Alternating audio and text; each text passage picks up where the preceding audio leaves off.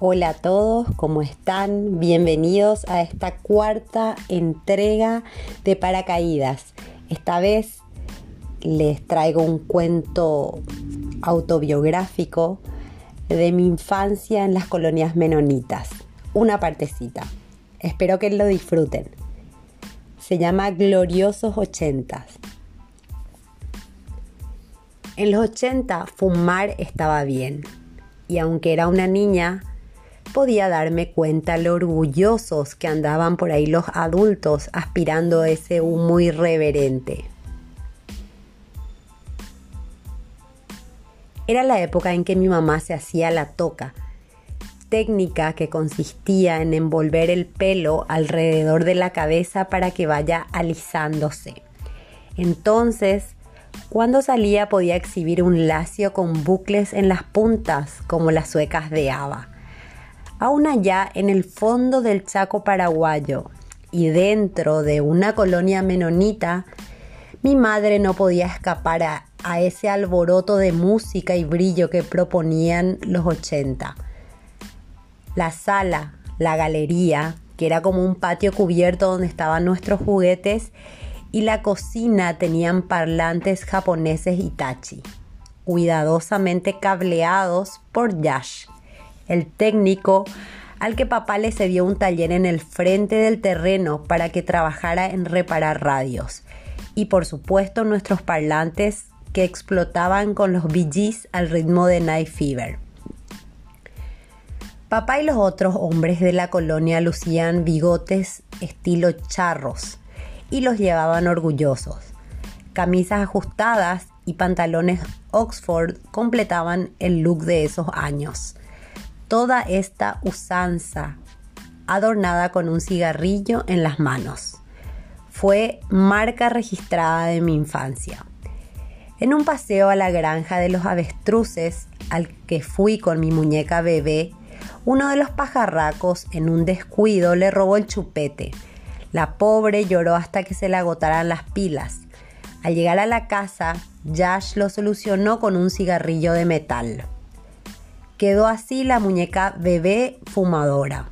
No les miento cuando les digo que todos fumaban. Pero lo más curioso de todo era que mis padres tenían una rara alteridad.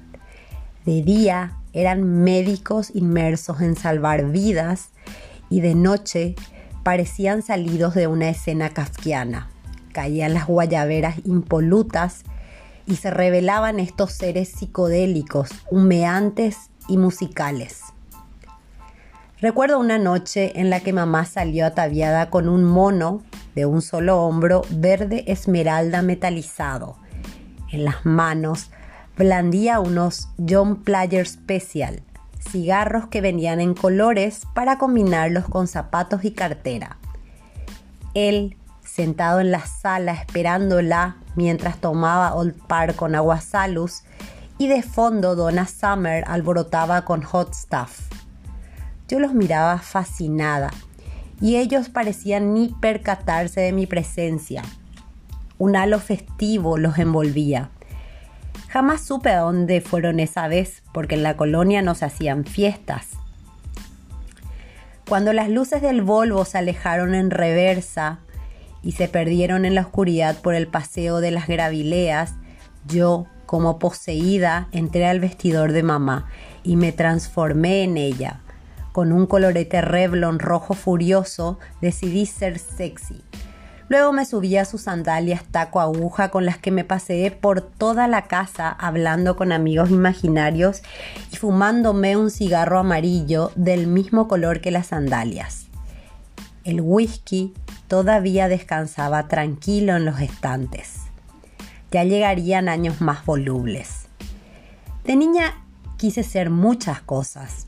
Con The Best bailaba soñando tener la voz y las piernas de Tina Turner, también ser una de los ángeles de Charlie o tener la cintura y los poderes de la mujer maravilla. Pero aquí estoy, escribiendo, y aceptando el determinismo genético. Las fiestas en mi casa se sucedían muy a menudo, conjuntos de guitarras y arpas acompañaban a mi mamá que cantaba polcas, guarañas y hasta rancheras para maravilla de los menonitas. Los buenos modales de esos años exigían que al llegar a la casa anfitriona, quien fumara debía bajar las cajas de cigarrillos sobre la mesa. Todo se compartía. Al fin y al cabo, estábamos en plena Guerra Fría y los comunistas también influían en el sur. Que nuestras perras se llamaran Laika y Pekín no era coincidencia. Así vivimos esa década, consumiendo verdades y productos que nos llegaban del gran país del norte. Los gringos nos enviaban su música y sus cigarrillos y nosotros les dábamos a cambio esencia de Petit Grain y a nuestro astro Romerito. Cada mañana, antes de ir al consultorio, mamá se bañaba en aceite de jojoba. A la tardecita, cuando ambos volvían, toda la familia agarrábamos nuestras bicis y paseábamos por Fred Engenstrasse para luego tomarnos unos helados en la única heladería de la colonia. Nuestras vidas tenían la simpleza que el mismo Chaco paraguayo requiere. Después supimos todo lo que el cigarrillo hacía. Cuando las tabacaleras yanquis empezaron a ser demandadas y a perder muchísimo dinero. Llegaron los 90 con una conciencia diferente. Fumar daña la salud.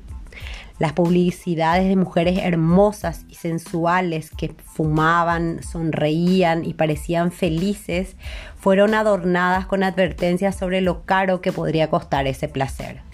Cáncer de pulmón y enfermedades respiratorias saltaron a escena para quedarse. Hoy los que fumamos somos conscientes de que podemos llegar antes al lugar donde todos llegaremos alguna vez. Sí, la vida no siempre es tan simple como uno quisiera y puede ser más irónica de lo que uno se espera. Mientras tanto, los caraduras de siempre estamos buscando fuerzas para pedir el divorcio a este maridaje conflictivo.